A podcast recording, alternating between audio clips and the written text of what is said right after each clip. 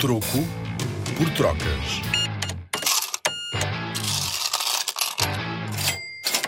O dinheiro trocado para miúdos.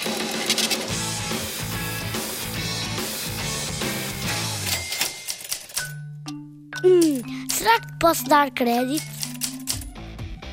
Alguma vez gastaste a mesada toda de uma vez e antes do fim do mês precisaste de mais dinheiro?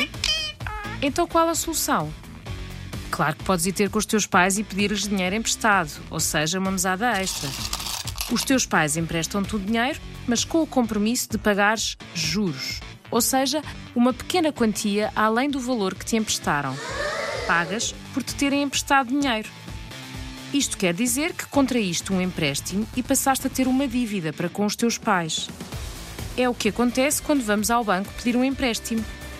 Claro que para tudo funcionar, alguém tem de estar disposto a adiantar o dinheiro, isto é, dar-te crédito. Para teres uma ideia, a palavra crédito tem origem no latim e significa acreditar, ou seja, ter confiança.